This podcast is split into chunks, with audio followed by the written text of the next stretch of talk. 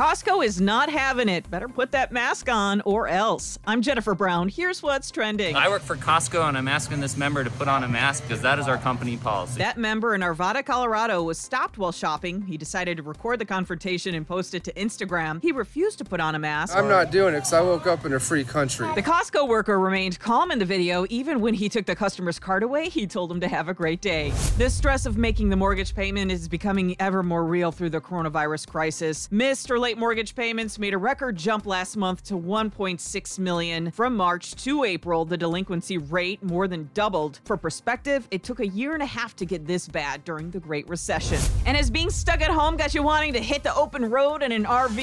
One RV rental company says reservations are up more than 300% since early April. Thor and Winnebago have ramped up production as dealers see higher demand. Just think, gas is cheap, you're not up for hotel germs, and there's always a Walmart parking lot to overnight in.